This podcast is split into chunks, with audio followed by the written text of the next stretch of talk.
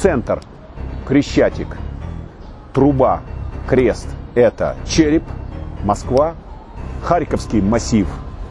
И левый берег – это Боря, Солоха со своими, бульвар Перова – все по договоренности, рынок юность – все, рынок Троещина – это чайник, это фашист, это там потом прищик.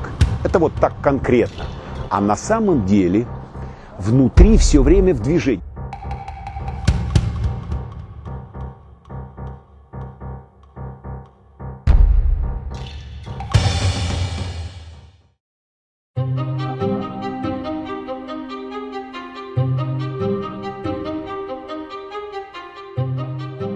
Подола есть своя криминальная история. Кроме такой общей истории, э, есть еще своя криминальная история. Почему? Как правило, на Подоле селили, селили ремесленников.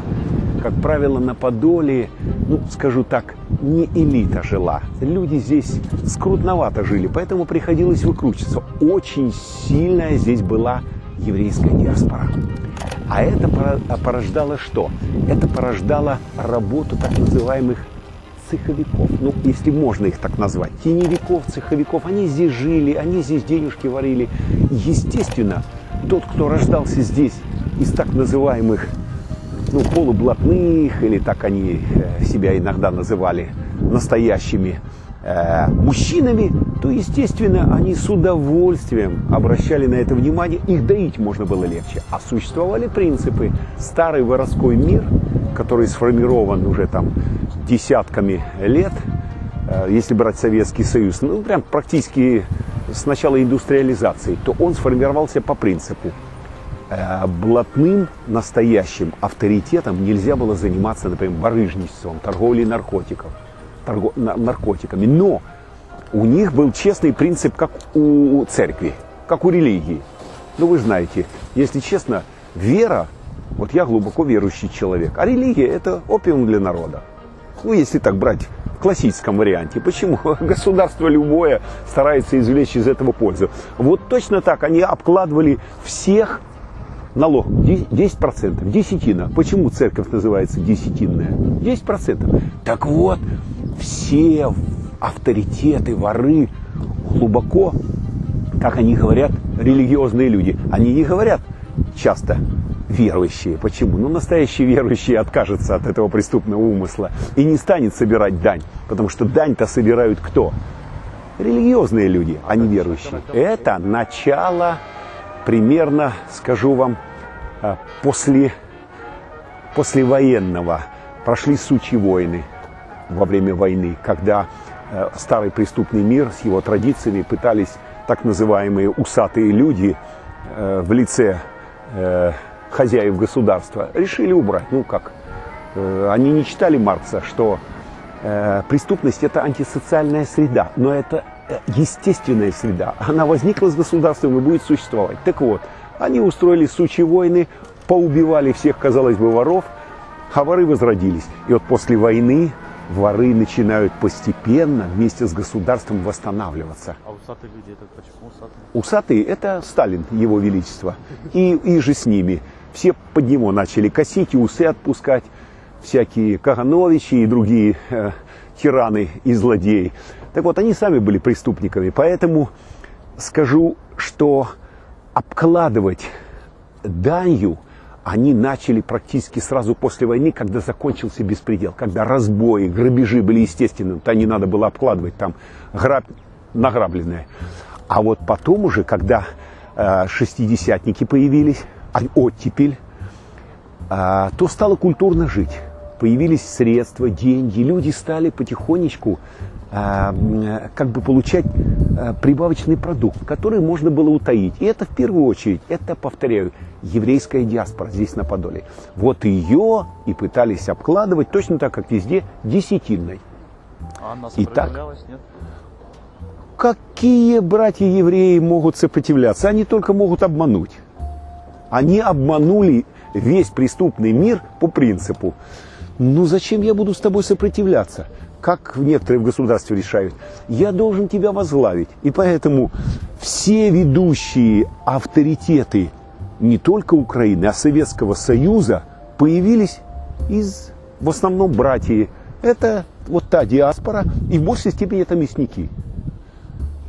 Семен Юхимович, Сеня, кличка. Сева Могилевич, это наши подопечные. Дальше. Буня. И еще могу назвать мясники.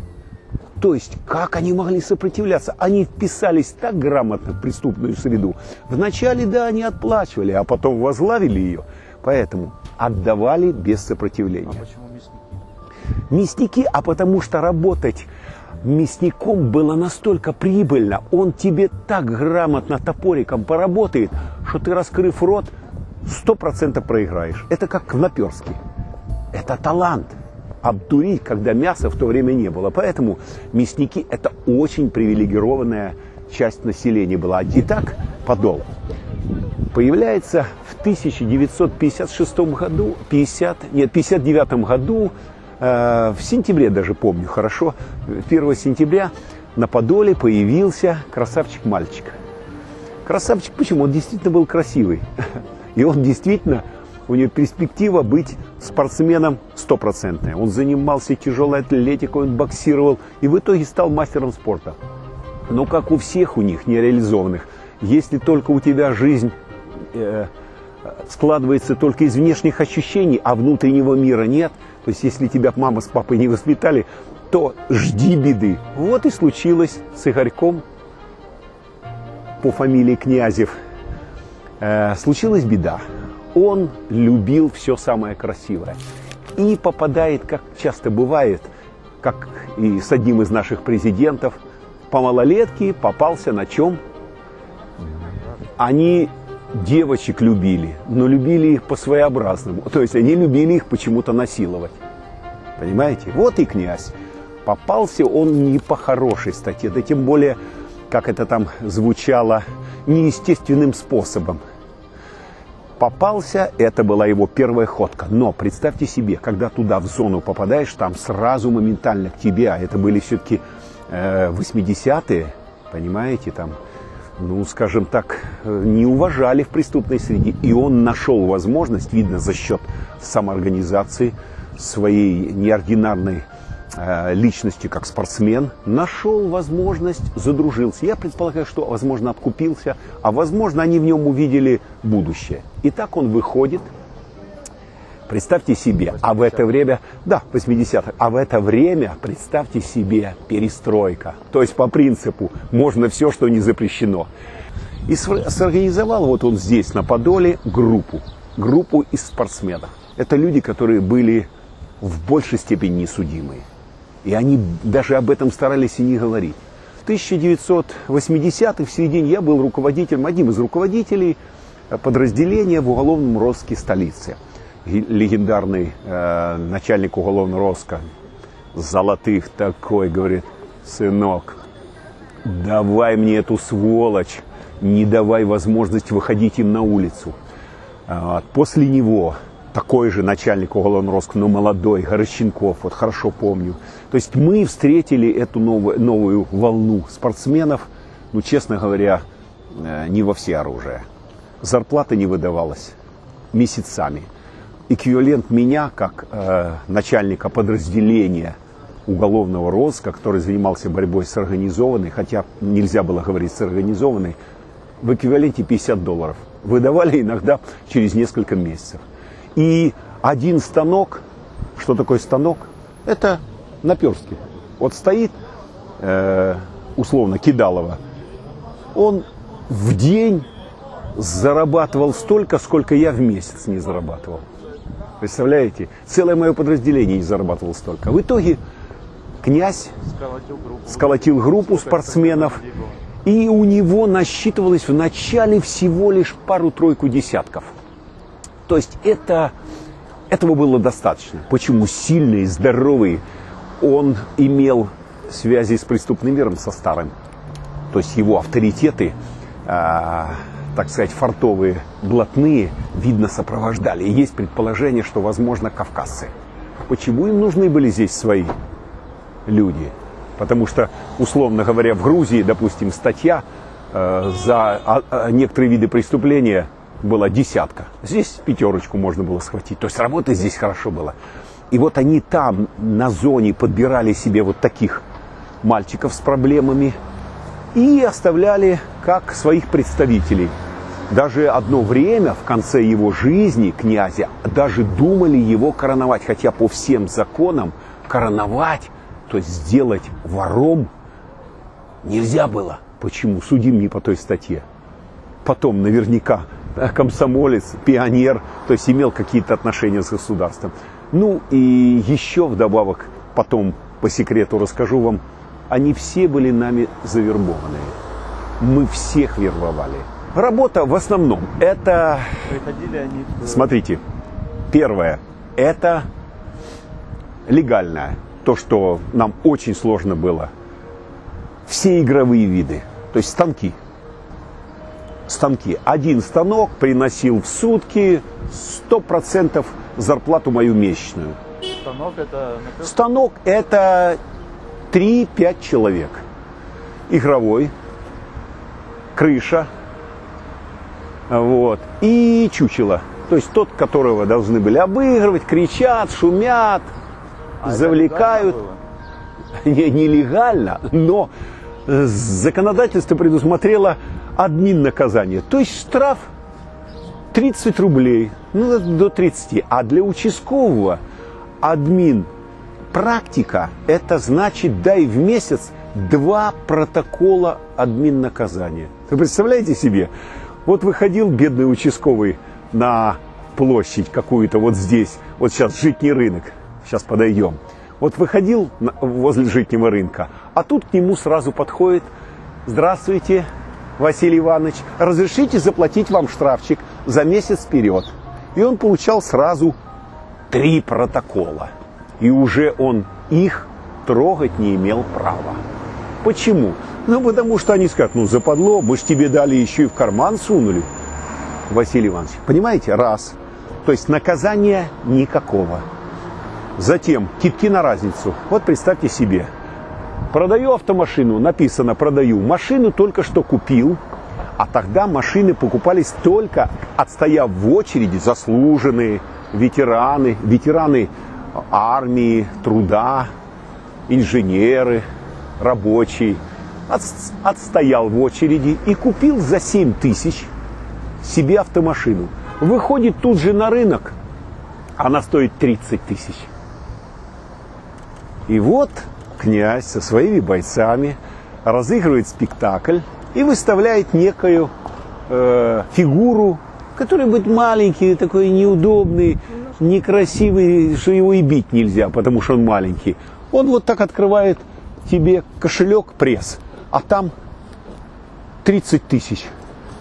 И он говорит, послушай, я хочу купить у тебя, у меня там нет машин, у меня баран. Ну тут этот полковник берет своих сержантов таких крутых и говорит, о, отлично. И идут оформлять покупку автомашины.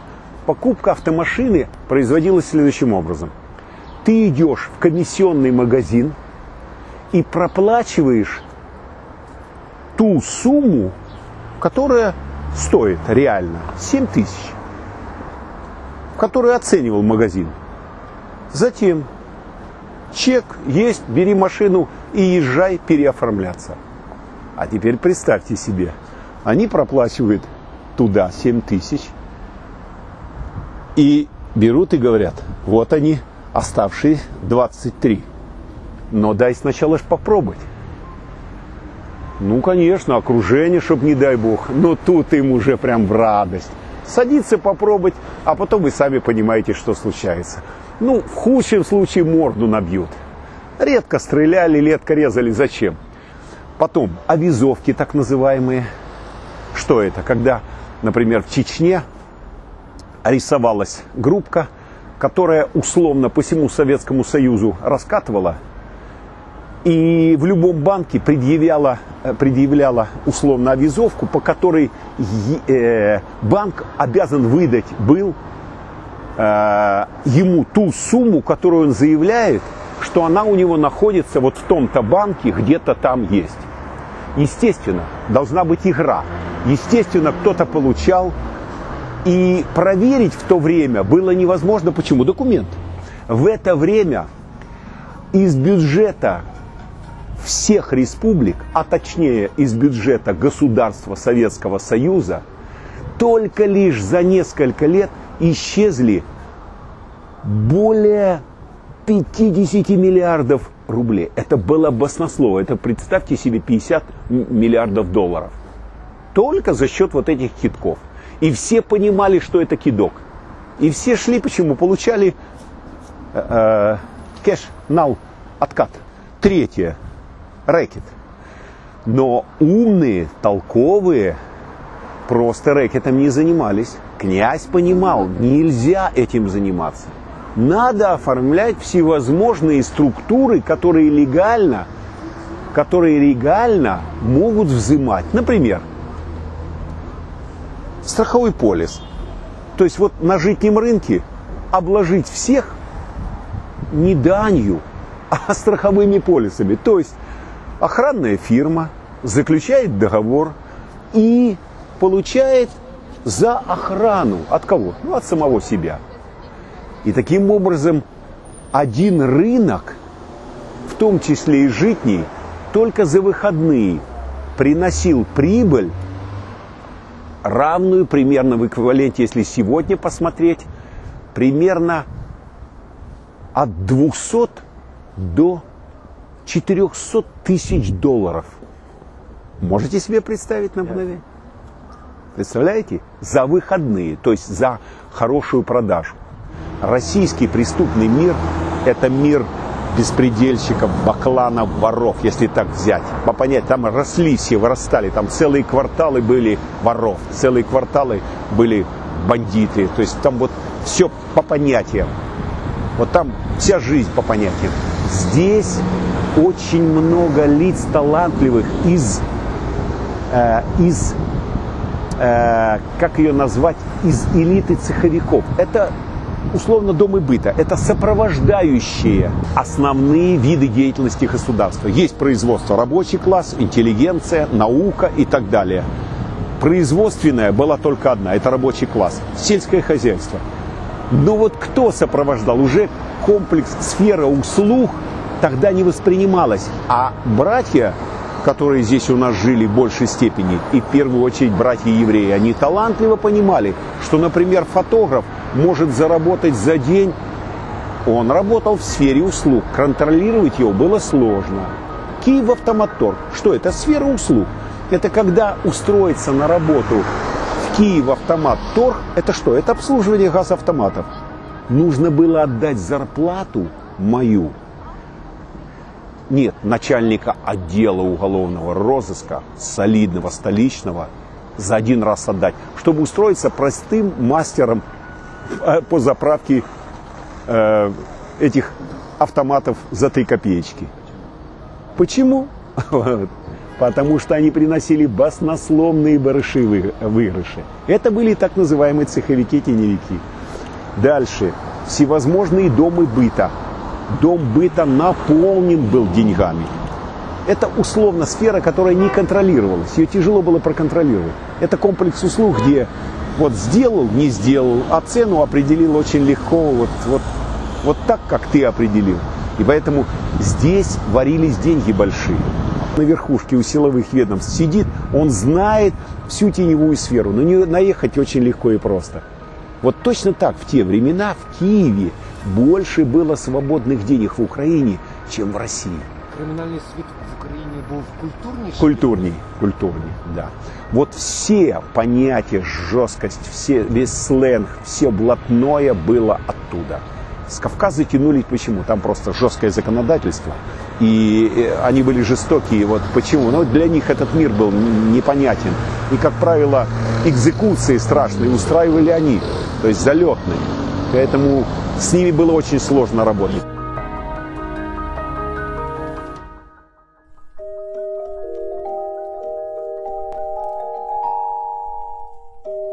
Итак, мы в одном из легендарных, с точки зрения не только истории э, Украины, Киева, но, к сожалению, с точки зрения преступного мира. Представьте себе, не сыпь мне соль на рану.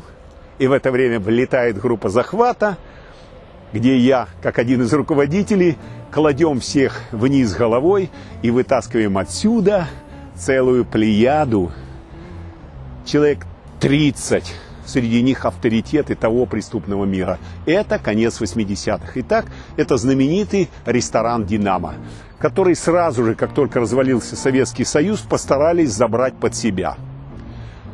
Забрали, к сожалению, бандиты. И Череп один из тех, кто здесь управлял хозяйством. Правда, потом его силы как бандита были исчерпаны. Почему? Пришла другая власть. Те талантливые беловоротничковые, которые сейчас живы и сидят в парламенте у нас, они мягко сказали, Игорюша, ты у нас будешь выполнять определенные функции и заниматься крышеванием вопросов по бандитской линии. Но это не твое. Мы тебе дадим баскетбол, занимайся им. И когда он вернулся с мест лишения свободы, ресторан «Динамо» уже к нему не принадлежал. К сожалению, это было место, где мы, офицеры, служащие МВД, почему? Это база «Динамо». Это мы здесь проходили и спецподготовку, и физическое занятие у нас. Я, как руководитель, э, ответственный за спорт в уголовном розыске города Киева, вот здесь вот площадка стоит, а это легендарный бассейн. Посмотрите на хронику прошлых лет, и вы увидите голубое синее пятно на карте Киева. Это знаменитый бассейн. Потом, конечно, теневички и прочее, и прочее его уничтожили, сделали прибыльным. А вот потрибунные помещения, если их можно назвать, это место, где формировались не только мы, как э, полицейские, милиционеры, э, представители уголовного розыска, других оперативных служб. Здесь были залы борьбы, залы подкачки. Вот здесь. Не только мы, но, к сожалению, здесь формировались и появлялись в том числе и лидеры преступных группировок. Многие из системы «Динамо» пришли в преступный мир. Так вот, это тоже имело название иногда как «гадюшник», как «клака». Почему? Здесь решались судьбы, здесь приговаривали к смертной казни, здесь условно короновали, короновать не с точки зрения преступного мира, а с точки зрения вот этой новой ОПГшной рэкетирской. Тут могли назначить, дать право работать в каком-то регионе, нет. И здесь оставляли большие суммы денег. Иногда, поубивав, награбив, здесь могли оставить за одну ночь вот эти мурчики до 100 и больше тысяч долларов. Представляете? Просто вот раздавали, играли музыканты и получали иногда под тысячу и больше. Вот это и, к сожалению, и есть знаменитое место. Место тоже. Почему? Хорошо находилось в центре. Здесь же рядом отель «Днепр». Здесь же рядом отель «Москва». Череп контролировал все в те времена, конец 80-х. И получал, ну я вам говорю, что в один день он мог получить до, ну извините, если грамотно прикинуть со всех мест, он мог получить до полумиллиона долларов кэша. Вы представляете, собрав со всех своих вочин. Естественно, это были деньги, которые ему нужны были и на подкуп, и на для братвы. Он до тысячи офицеров под прикрытием работали. Вот представьте себе, я располагал информацией полностью и по сейчас. Я знаю, кто сколько убил, кто какие совершал мошеннические, другие действия разбойного характера. Поэтому, когда брали операция, хорошо готовилась. Не скрываю, как. Но вначале шло техническое обеспечение, агентурное обеспечение. Перед тем, как сделать облаву, я технически знал, что творится, кто будет на сходках. При помощи агентуры я знал, когда придут, сколько. Среди тех, кто приезжали, были мои агенты. Так вот, окружался периметр. Это и простые сотрудники технических служб, это могли быть и службы быта, и обслуживания. Редко э, заметишь среди вот такого Зачмурханова, что это оперативник.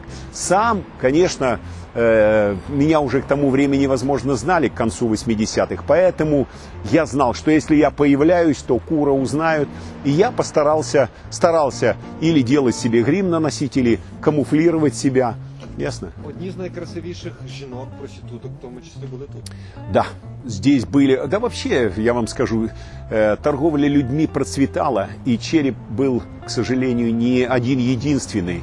То есть содержали... И сегодня, кстати, наша политическая теневая элита, которая находится в так называемой демократической оппозиции, они содержат целые экскорты. То есть это та же проституция, но легальная, все нормально. А вот эти, а вот эти казино, а вот эти казино, а вот эти игровые точки, они все крышуются. То есть изменилось, они стали беловоротничковыми и находятся под крышей государства или силовиков.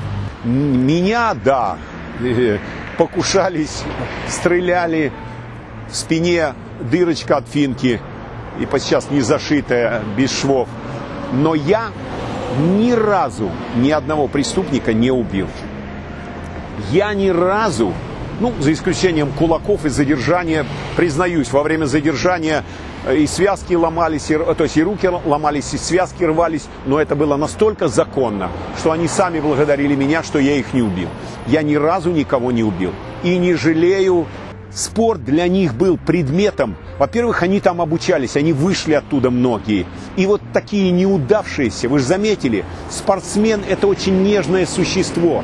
Если он профессиональный спортсмен, после окончания спортивной карьеры сломаться, ну, очень легко. Он не приспособлен жить в этой атмосфере. Почему многие после развала Советского Союза ушли в этот мир? А потому что они были не способны. Они по-своему деклассированы были. У них наступала депрессия страшная. Поэтому, с одной стороны, он создает, возрождает, а представьте, попадается циник. Сколько я знал прекрасных тренеров, но были среди нас те тренеры, у которого за плечами преступное прошлое, и он в душонке, да, он хороший боксер, силовик. Вот и почему получилось. Смотрите, восемь- 80% преступный мир в столице в конце 80-х возглавили спортсмены, в том числе, которые были очень известны. И как они говорили сами, командир, я же представляю интересы государства. Благодаря мне, моим спортсменам, Украину знают и поднимают флаг. Что сделаешь?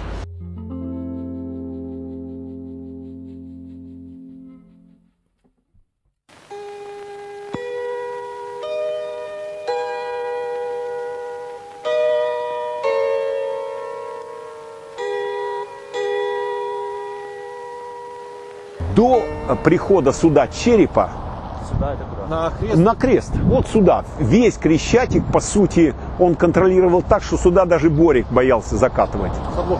Да, казалось бы, с такой бригадой. А почему? У них было чего терять.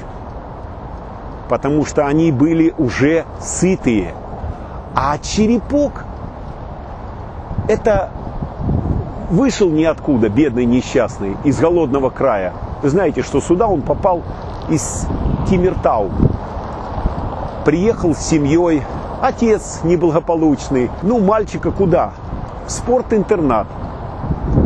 Это когда они приехали? Это было где-то в, э, в 70-х, 80-х, 80-х годах. Приехал в спортинтернат. Угадайте, какая специализация? Единоборство, да? Ну, череп же должно быть, да? Легкая атлетика. То есть абсолютно никакого значения не имела физическая подготовка. Сам по себе э, череп вот такой был. Я его спокойно вот так держал одной рукой, еще размахивал, сражался с остальными. То есть он для меня не был никогда авторитетом с точки зрения физической подготовки. А и не важно было. Он собирал голодных, борзых, не, не, так, неудачников, спортсменов. И ходили вот здесь по Крещатику, обкладывали всех. А кто самые богатенькие? Это были форцовщики. Это были валютчики, если их можно назвать. То есть те, которые при иностранцах сидели и потихонечку, потихонечку доили иностранцев. Это джинсы, это все подряд. Все подряд, что приносило деньги. Вот они все сразу стали облагаться. Затем проститутки или женщины легкого поведения. Нельзя было работать без черепа. Вот он приходил, бригадиршу брал и снимал. В общем, одним словом, вот здесь, на Крещатике, э, в течение дня могло произойти до десятка сражений, где вдруг группа молодиков, молодых, здоровых, борзых, шла и вот так из толпы вырывает человека, бьют его, и никто не шевельнется. Ну, ясно, за что. Там находили, одним словом, повод.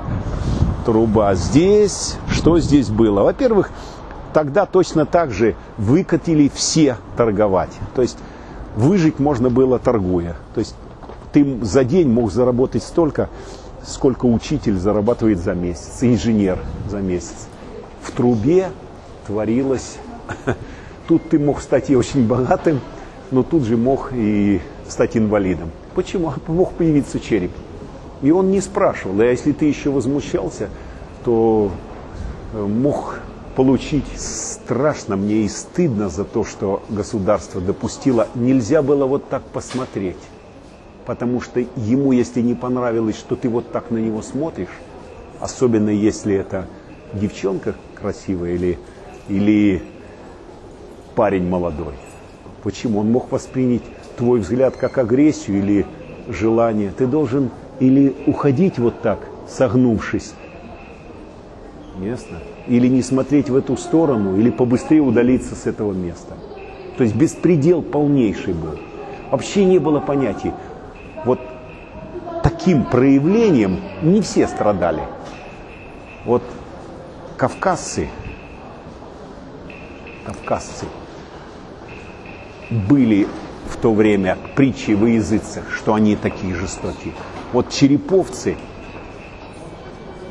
такие же хотя они все вроде бы выходцы, как они себя называли, из славянских территорий.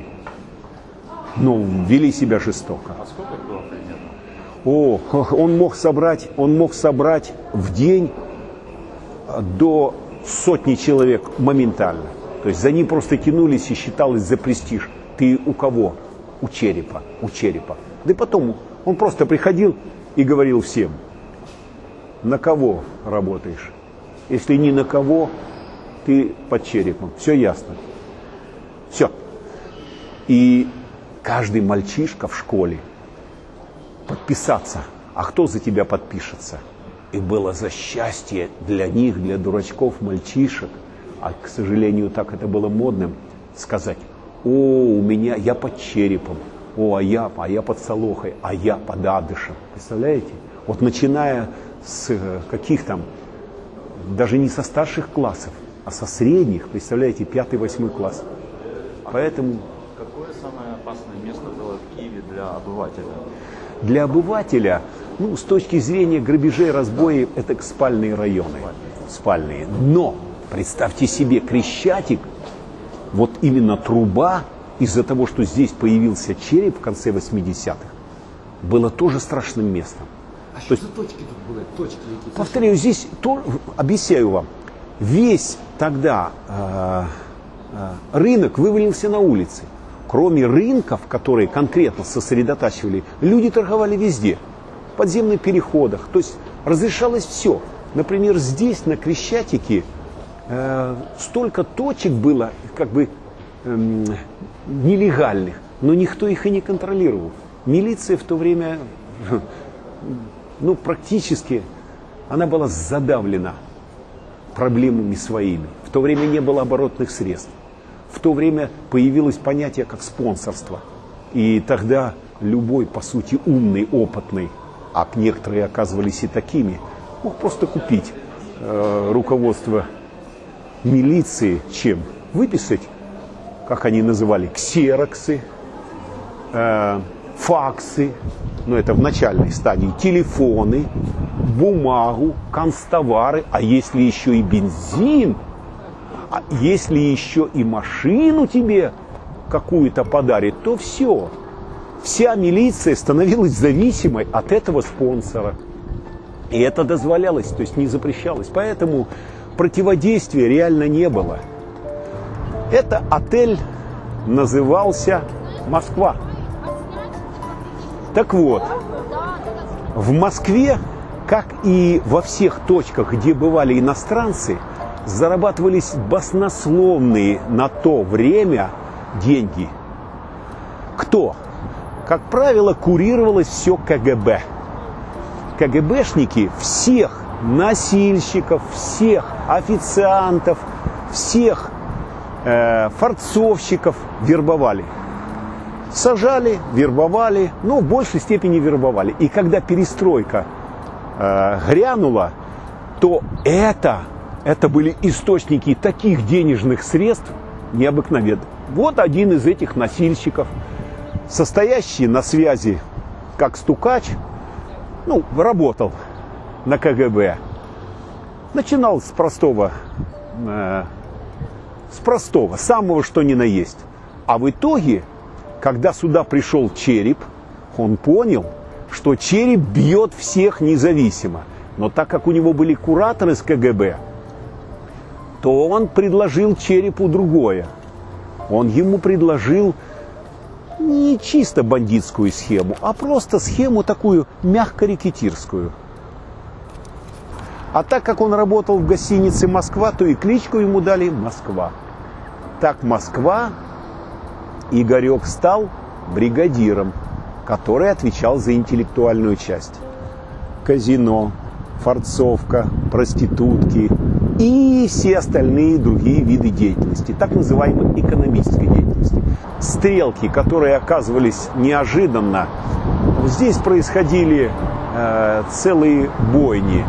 Он, например, помню, что еще в те годы, когда он был беспредельщиком и ходил, э, нарвался, да, череп, нарвался на э, воровскую бригаду, кажется, кавказцев. А де? Де це було? а, вот прямо здесь, в центре, недалеко от, сейчас скажу вам, недалеко от э, ЦУМа. Да, от центрального универмага здесь. И кто-то из его дружков зацепил, а воров же нельзя трогать. Его или не трожь, или убей. Ясно? То есть там, по понятиям это... И началась, ну, честно говоря, такая драка страшная. Там, извините, э, десятки людей, это уже масса. А когда тут окружающие смотрят, толпа, страх был, стрельба была. Вот. Ну, э, скажу вам, чем отличались они. Они никогда не писали заявлений. Всех раненых, трупчиков разбирали, как правило, и даже нам не давали. И мы часто об этом узнавали только потом. Что разборка закончилась тем, что двух, э, двух раненых и, возможно, скончавшихся они забрали сами. Как захоронили или как. Ну, в то время легко было любого, к сожалению, медицинского работника подписать под что-то нехорошее, и смерть могла быть как бы официально естественной. То есть это та, тот вид латент, латентной преступности, которую мы практически не могли контролировать. Вот здесь именно на Крещатике. Но я вам скажу, это не одна. Здесь постоянно были страшные драки, разборки. В прямо на Хрещатику? И, э, Прямо на Крещатике. Они не боялись никого. Во-первых, смотрите, очень тяжело было выбросить подразделение. Самым сильным подразделением был ОМОН. Это полк, э, оперативный полк патрульно-постовой службы, которые начали переделывать э, в конце 80-х под проблемы того времени. Тогда власть боялась кого? Рух, движения, ультрас, то есть фанатов, болельщиков. А об организованной никто не думал. Это я попросил, и Василишину надо отдать должность Андрею Владимировичу, генералу. Он мне сказал, сколько тебе надо этого ОМОНа? Я говорю, мне для борьбы с организованной нужна всего лишь рота. И я взял командира роты одного офицера э, военного, он был, работал, это служил тогда как раз командиром роты, Куликов, командир ОМОНа местного, киевского, согласился, говорит, забирай своего Рому. Я забрал этого Рому, и вместе вот с этой ротой мы оттренировались и практически вылетали в любую точку города, столицы.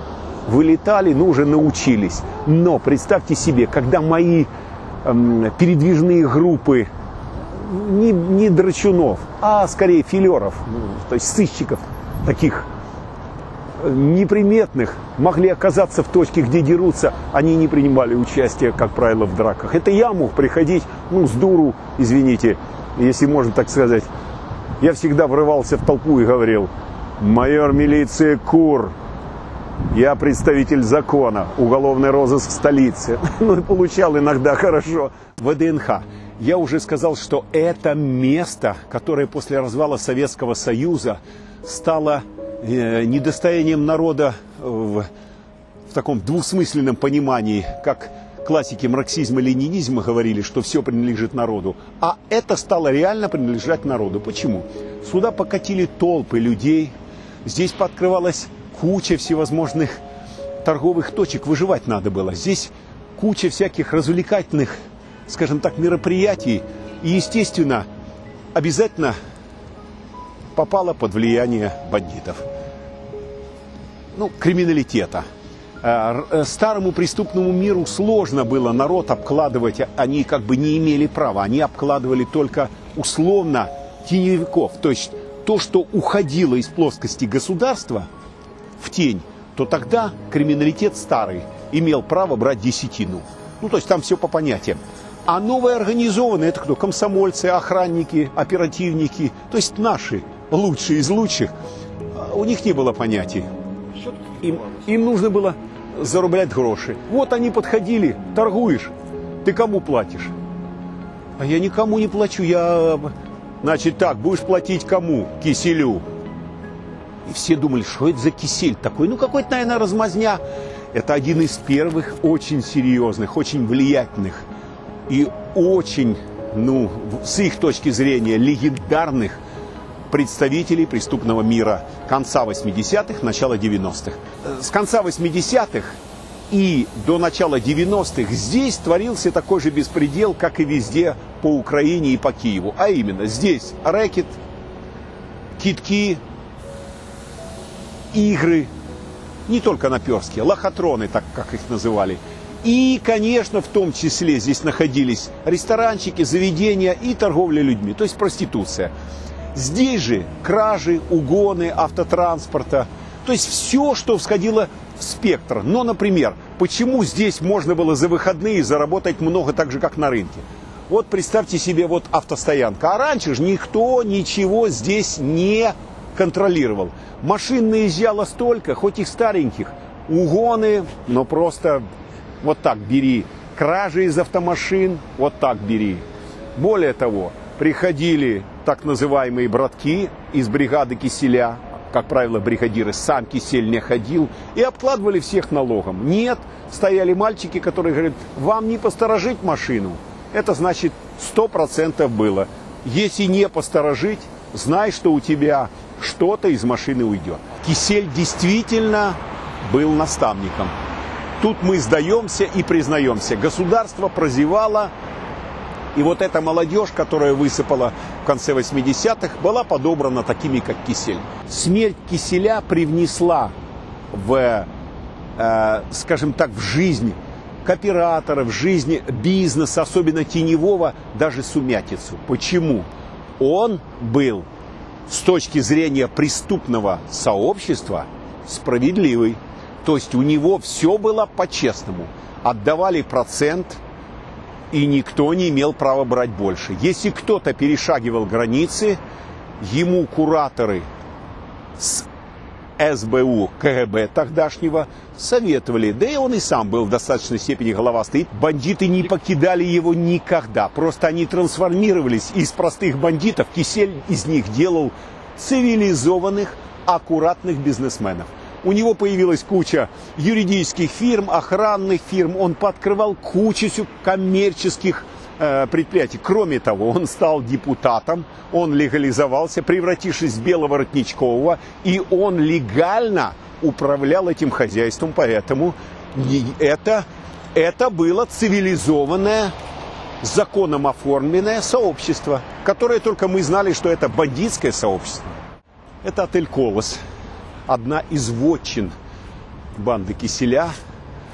А, почему? Во-первых, здесь было очень много лохов. То есть сюда приезжали большое количество э, обеспеченных, богатеньких, с, э, с большим имуществом представителей со всей Украины. И здесь расселялись. Выставка, сельхозакадемия. То есть это, скажем так, клондайк. Для непонимающих, а, селяне. А вот для киселя это был хороший прибуток. Директорат, менеджмент, все хозяйство, в том числе финансирование, все зависело от киселя. Как он решал, так и будет. Рядом находилась сельхозакадемия, рядом находилась ВДНХ. Государство выделило большущие территории под э, так называемый комплекс, под э, так называемый э, комплекс Академии наук. Можете себе представить, Академия наук своей часткой в столице попадает в руки одного из авторитетных бандитов. Конечно, из этого он извлекал большущие выгоды, размещал там свои активы, и очень удачно. Все его боялись и знали. Но, как говорят, как говорили в его окружении он сам, что его уважали. Он был не беспредельщик. Это Загреб – одна из самых лучших культурных точек э, советской Украины, построенная нашими побратимами соцлагеря. Итак, Загреб был э, центром культуры в этом московском районе. В него съезжались со всех, э, э, со всех районов города Киева. Почему? Красивые, интеллигентные, проходили лучшие фильмы. Но развалился Союз, и что это стало? Я вам скажу, это стало клакой. Здесь на детях банда Киселя зарабатывала, ну, на те времена миллионы рублей. Почему? Войдя сюда просмотреть фильм, ты обязательно встречаешь что? Что в то время ты встречаешь? Одноруких бандитов. И детишки сидели, им выставляли в этом холле, в этом фойе очередь выстраивалась, чтобы попеликать. Взрослые стояли поиграть. За все рубль, рубль. А это были большие деньги.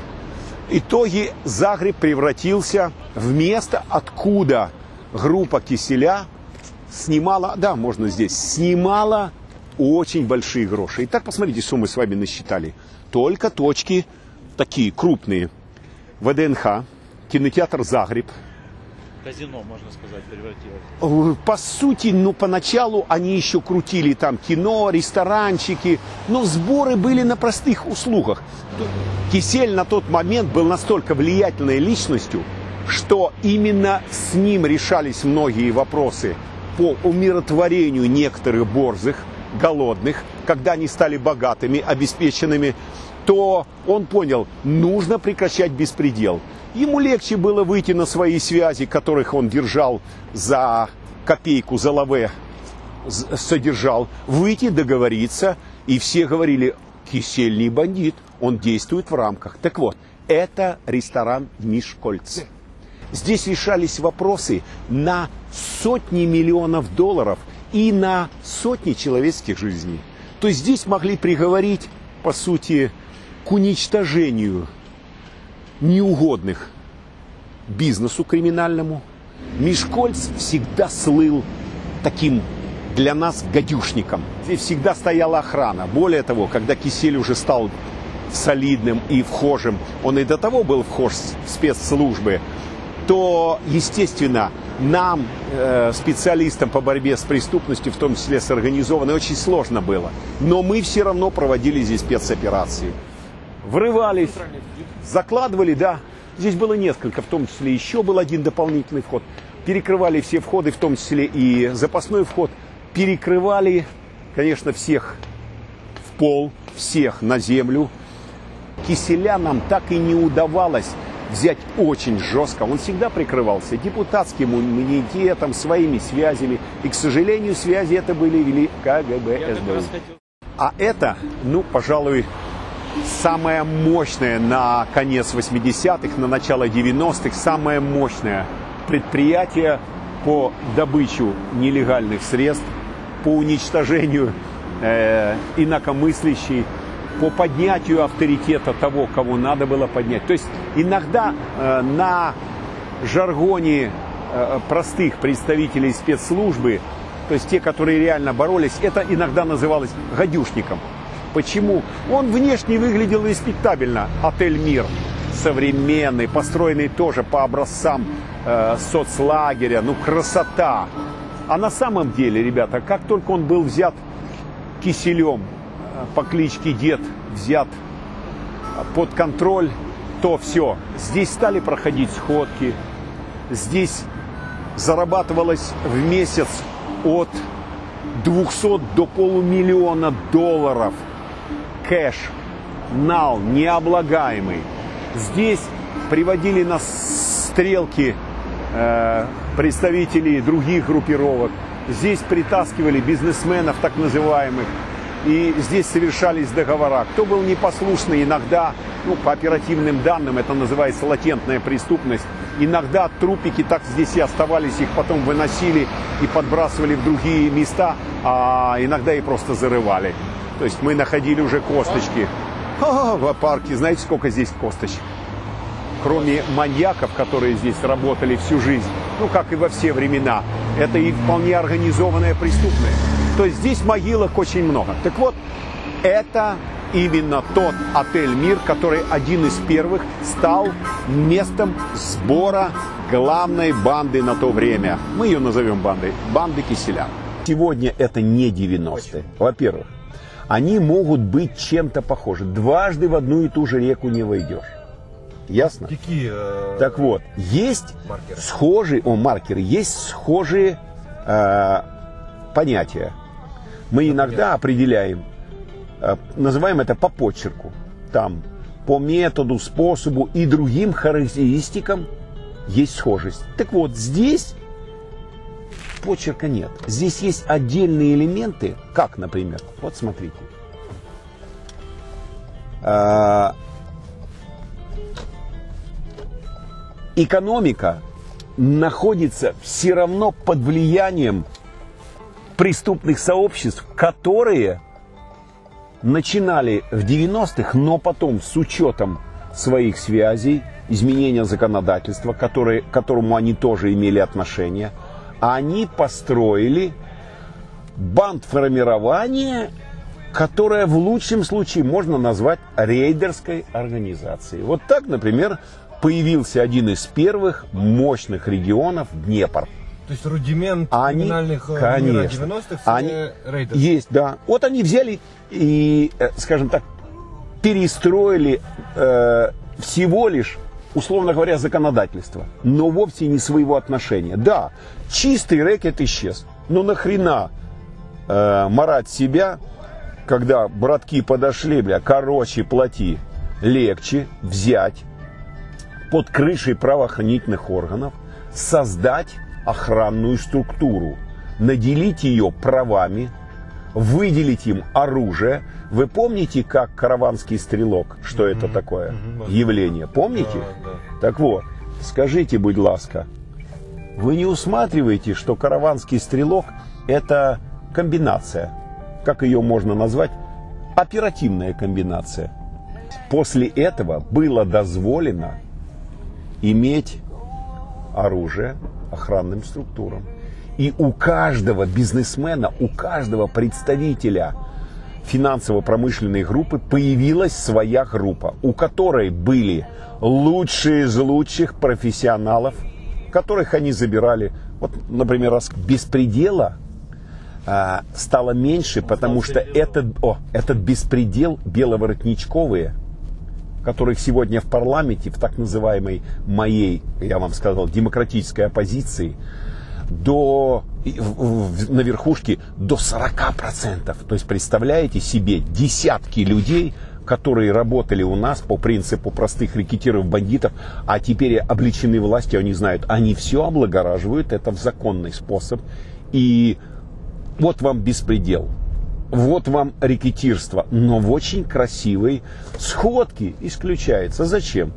С одной стороны, настоящий старый преступный мир, настоящий, который реально существует как социальная прослойка, антисоциальная пускай, но все равно она социальная прослойка в государстве, в обществе, она очень сильно страдает.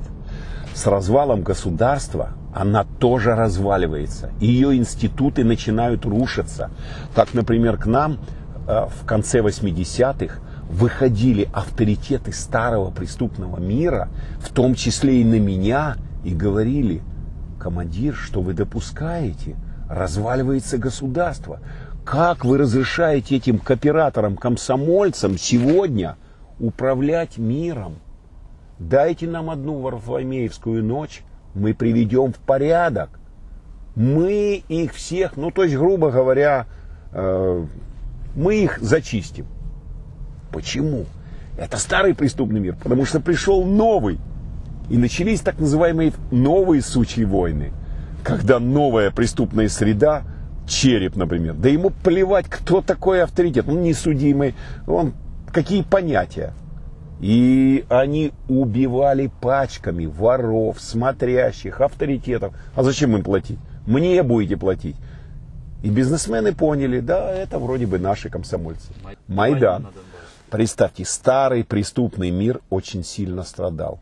По некоторым данным, некоторые вещи, которые связаны с агрессией, блокировали именно представители преступного мира. Они понимали, а нахрена мне этот агрессор?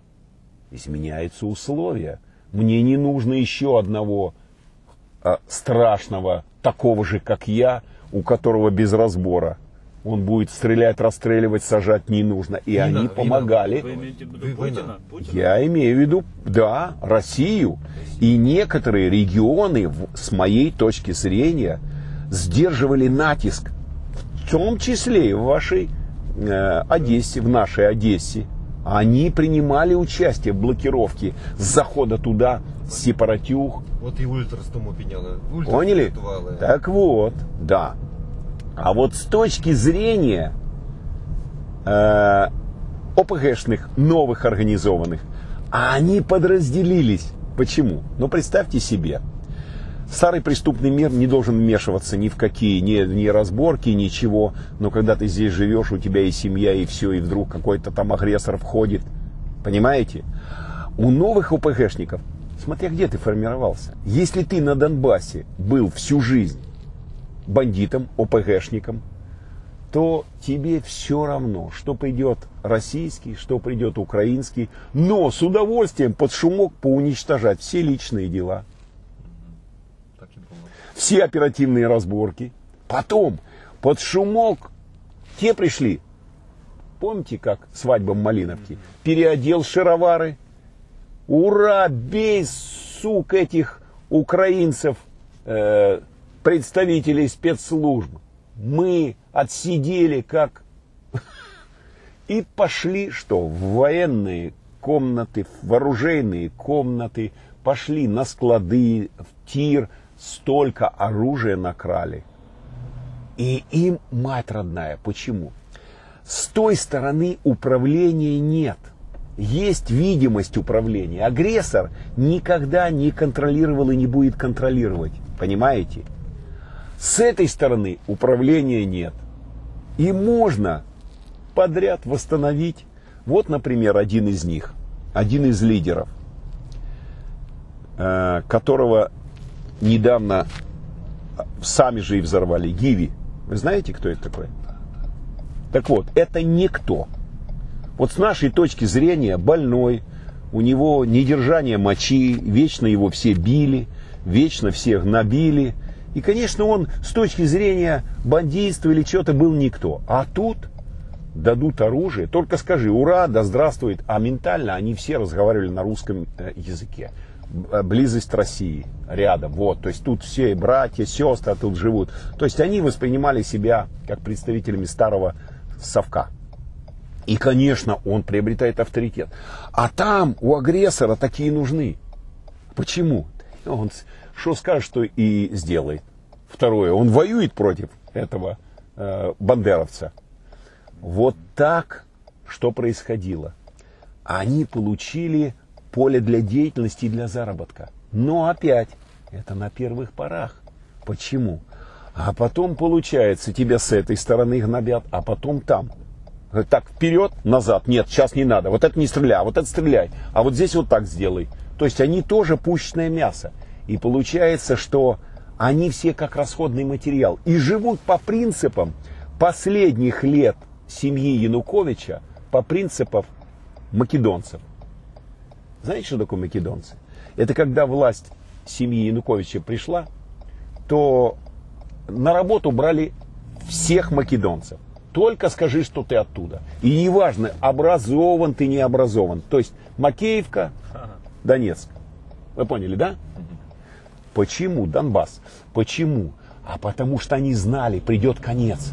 Нельзя недоразвитому региону прийти на Западную Украину и управлять людьми, которые интеллектуально, образовательней. Ну, ну как мною может управлять, э, допустим, Янукович? Ну подумайте, или Гиви. Ну вот подумайте, даже если он стал руководителем государства, ну я хитрее, умнее, да, я, я сделаю вид, что я подстроился.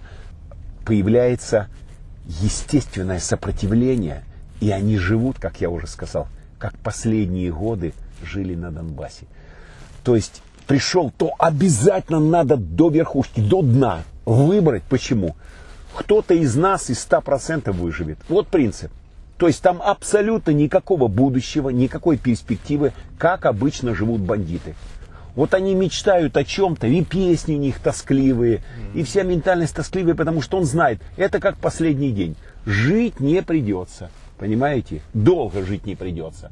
Завтра придут или эти расстреляют, или же менты, или кто угодно. Вот там сейчас они живут по принципу прожил день счастливо, слава Богу. Потому что завтра или тюрьма, или тебя расстреляют. Поэтому тот преступный мир живет, а, как бы, как, да, да, живет как бы одним днем. И, конечно, это не в радость. Но у них ментальность такая – они привыкли к этому. Они живут как в трущобах.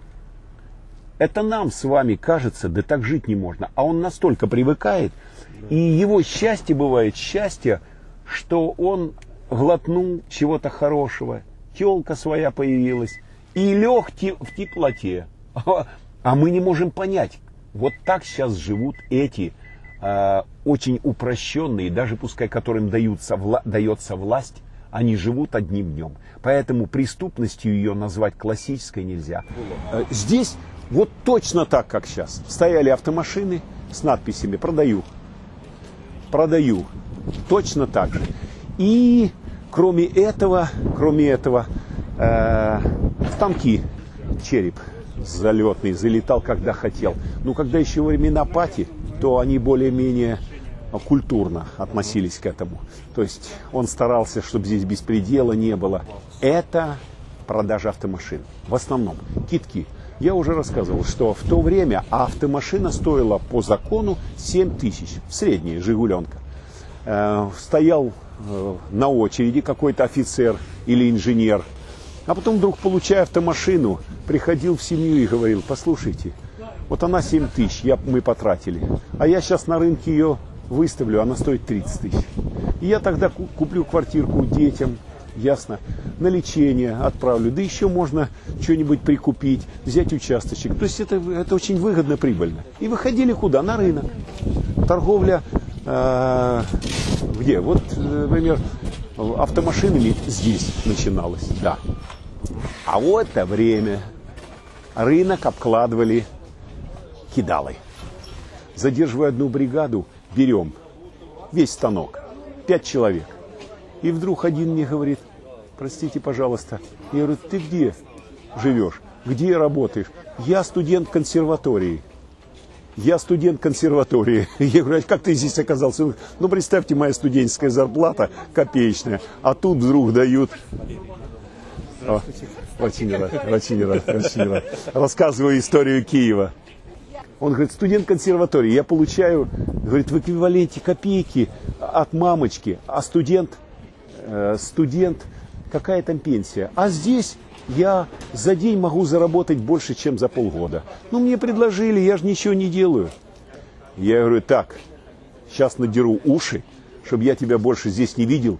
Иди отсюда, иди и твори, твори, создавай. Можете представить, проходит несколько десятков лет. Я участвую в одном из шоу, э, какая телевизионная программа. И вдруг ко мне какой-то кандидат солидный, говорит, я вас знаю, знаю, участвуем в полемике. Потом выходим, он подходит, говорит, здравствуйте, Валерий Степанович, я студент консерватории, помните которого? Я так мне ж так приятно, я дал жизнь, оказывается, солидному э, кандидату наук, мне очень приятно. Вот так жизнь часто и бывала. То есть обвинять всех их в, чем-то нехорошем было очень сложно. И вот рынок. Вот одна из, один из эпизодов, один из дней. Сигнал. Внимание, работает 1989 год. Сигнал работает 15 станков. Более того, только что сейчас идет комбинация, судя по всему, э, Череп и Боря Савлохов э, прикупили две машинки. Сейчас наверняка будут разборы. Хорошо, группа захвата есть. Выхожу, говорю, будем брать, как только увижу, что можно брать. Меня тяжело было угадать, потому что приходилось все-таки гардероб свой иметь и маскироваться. И вот сигнал. Череп появился. Думаю, ах, сладкий орешек. Боря сидит вон там в машинах, возле тех домов. Сидит в машине, не подходит. Работают его. Но представьте себе, кличка Данила, спортсмен, мастер спорта, международник ходит, как среди бригадных. Ну, то есть такие, скажем, солидные. Но были и шпинденки, типа Лени Свинарика. Такие, знаете, такие хитрошустрые. Вот они, площадки. И вот, да? да, вот прям здесь. И вот представьте себе задержание. Внимание, майор милиции, сотрудник уголовного розыска КУР. Всем стоять. Череп под мышку. Так, Игорюша, стоять и не двигаться. Какая драка началась. Господи. А Боря стоит, наблюдает и улыбается. Мне потом доложили. Ему хорошо, что долбит другую бригаду. Взяли мы э, на тот момент человек, ну, может быть, пять от силы. Моих мало было. Пока ОМОН подъезжал мой, моя рота, в итоге драка. Прямо вот здесь, в центре, здесь тогда не было этих ступенек, здесь была площадка, драка страшенная. Били страшно нас добили до такой степени, что вырвали черепа. Один мордоворот здоровый, высокий, выше меня. Ты чё, короче, со мной разговаривает. Потом узнал, ватерполист, мастер спорта, неудавшийся. Вырывают они черепа. И вот туда, в сторону Троещины, бегом. Я за ними. Но, честно говоря, имел право стрелять, э, парализовать, нейтрализовать, но, но, но не трогал. То есть стрелял только. Стрелял, да, видите, вот они. Ехали. Добрый день, добрый день. Это я рассказываю, все хорошо. Это я рассказываю, как приходилось тут сражаться. Я говорю, доставалось и мне, вспоминаю, Ой, как. Такое, да. я вам передать не Жесткое время было, да? Жестковато. Ну, ну как, оно с одной стороны вроде бы да, вроде бы ничего, но когда череп, допустим, появлялся, он вообще отрубленный. Да. Он драки да. тут такие. Зарабатывай деньги, ну кто тебе чего? Не били, человек проиграл, я помню, я рассказываю, я здесь стою, э, бригаду выслал свою, они говорят, череп появился. Ну, и он приходит собирать бабки здесь. Боря Савлоха вот здесь в машине сидит, не подходит. И говорю, слышь, захожу, говорю, так, майор милиции Кур, всем стоять, черепа хватаю под мышку. Как началась драка, подваливают 20 спортсменов. Слышь, участковый смылся. Побили так сильно нас, вырвали его и в сторону Троещины. Я за ними, пистолет, стой, стрелять буду. Так он бросил гранату. Вот здесь во дворах засадил, ну хорошо была не начинена, она бы меня разорвала. А, потом, а помните, Стас был еще? Стас был, По, был еще. Правильно? Вот Стас, мне кажется, он тогда и спортом занимался, да, и сейчас у него типа, типа айкидо. Он мне помогал, кстати. Вот я приду сюда, Правильно говорю, и Фищук. То есть были люди, которые... Слава Близнюк, это же его... Да, ну Слава, вы, я его Стас называю, а Слава Близюк, он приходит иногда в гости? Не, он его там практически не бывает. Да, вот он помогал мне. Вот здесь по линии БХСС, кажется, был ответственным, да? Да. А вот там овощной был, кажется, вот Он там. работал в Днепровском. В Днепровском. Да. Э, Хрящук, Хрящук, Женя, Женя Хрящук, замначальник по оперы был здесь, Ну, а да. участковых, знаете, сколько мы прошли? Конечно, это все. Гапонька, красавец. Да, конечно. Ну а скажите, а что, а что ему можно сделать, когда арава, слышь, приходит, правильно? Говорит, «Те- тебе заплатить штраф, а у нас админ практика, надо было два задержания таких, чтобы заплатить. Они ему давали на месяц вперед и говорит, проплачиваем, иди. А что ему? Он один, они бы его просто задавили. Поэтому молодцы, что удержались. Спасибо вам большое. Всего хорошего. Будем стараться не допустить сегодняшних. Вот видите, помнят. Так вот, потом а, я уже подхожу. Боря, ну-ка иди сюда. И рассказываю Борику, где он был, что он сделал. Он командир, а как, откуда вы знаете? Я говорю, Боря, ты не заметил, что я тебя документирую каждый твой шаг? А где у вас что? А я так. Боря, а тебе не кажется, что вот одно из этих окон и показываю на одно, представляете? А документирую сам, у меня здесь все. Видео, фото, то- ну что можно? А он тогда посмотрел туда, смотрю, шепнул своим, а там, посмотрите, видите, много окон, откуда можно следить, откуда можно с якобы следить. Конечно, это была моя фантазия. Ну, никто там оттуда и не вел разведки. Но Боря воспринял серьезно. Сюда череп рванул и через весь рынок со своей бригадой они его прикрывают. А во время драки он все время размахивал каким-то кульком и кричал «Не подходи, убью!». Ну тогда не обратил внимания, оказывается, у него там находились гранаты. Слава Богу, я не знаю, э, почему мне досталась такая под взрыв, под шумовой эффект. Но оставила след на асфальте. Даже сейчас, может, найдем тот след. Вот отсюда его бригада бежала, тащила, и он вот так, оглядываясь на меня, ясно знал, что догоню, застрелю. Но я не стрелял, только вверх. И вот здесь вот примерно, вот, вот где-то вот в этом месте бросает гранату, лично он. И я это видел. Слава Богу, она была не нанесена, как обычно у них бывает, осколочками, э, гвоздиками, а только, а только шумовой эффект. Конечно, после этого э, преследования я прекратил, не стал расстреливать. У меня были свои представления гуманности, и, слава богу, никого не застрелил. Я сразу же моментально вызвал группу. Мои там побитые, кто лежал, кто обратился в скорую, но я вызвал группу по рации, приехала группа следственная. Вот это место, а знаете, как от взрыва остается что? Обязательно радужка особая при сгорании, тем более моментальном. Мы задокументировали это местечко, зафотографировали, задокументировали, и я прямо всем объявил. Всем бандитам, кого встречал, мои сказали, череп должен быть наказан и отправиться в места лишения свободы. Почему? Беспредельщик, сопротивление работника милиции. Я не стал дополнительно писать рапорта. То есть я мог отправить его только за сопротивление и избиение меня. Но все было благородно. Все как было. Что наделал, то и получай. В итоге черепа мы нашли очень быстро. От него стали откалываться все поодиночке. Я уже как сказал. Помидор, Никита, Бабай и все другие бригадные поняли, зачем нам. Это бизнес. Кстати, многие из тех, которые я называю, это сегодня солидные бизнесмены. Представляете? А где он на том свете? Почему? А потому что я его тогда предупреждал в суде. Кстати, суд Днепровского района, вот здесь же был.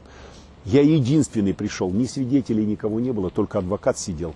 Форму одел и специально демонстративно сказал, не купишь все подряд. И сказал, Игорюша, бежи быстрее в тюрьму, тебя здесь запорят свои или посадим мы. И как в воду глядел. Но убили его чуть-чуть позже. Но возвратившись, он никогда, а я ходил как простой гражданин, никогда мне не угрожал. Никогда. А вот мне известно, когда его потом сажали, и был срок очень большой, я знаю, что он приговорил руководителя этого подразделения в уголовном розыске приговорил к смертной казни. То есть его искали, чтобы этот террористический акт готовили. Коли і як закінчив череп? Закінчил череп нехорошо. Э, В э, 2000-х годах, кажется, 2001, сейчас вспомню, ну, можно будет вспомнить, да, его, его же братки, как говорили казанские, ну, говорили. Почему? Я предполагаю, что первое, у него было очень много врагов. Очень. Второе, он стал сытый и богатый.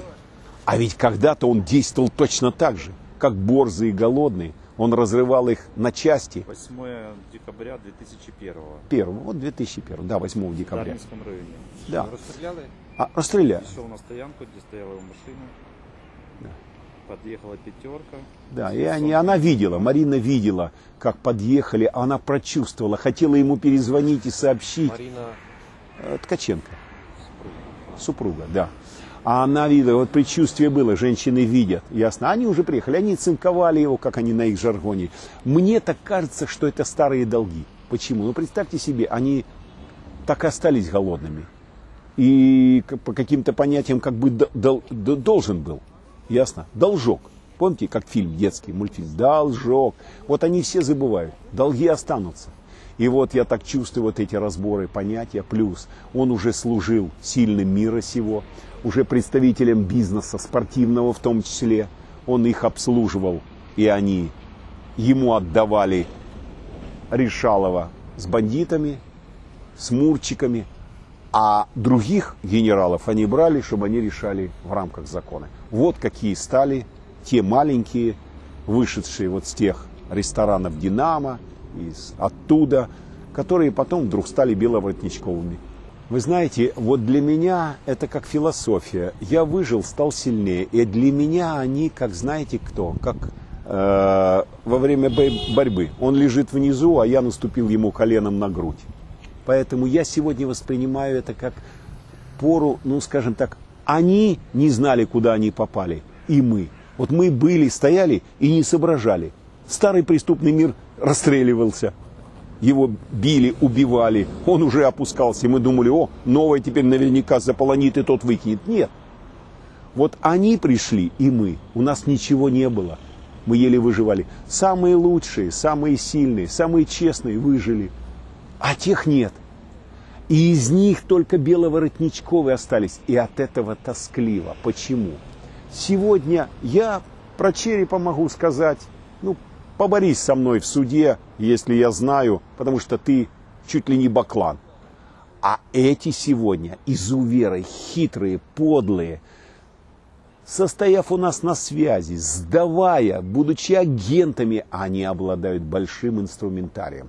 У них суды, прокуратуры, все было во власти, коммуникации. Они беловоротничковые. Они сегодня сидят в парламенте, десятки их представителей так называемой этой оппозиции, так называемой, вы понимаете, сидят, и они меня и вас могут сживать через суды.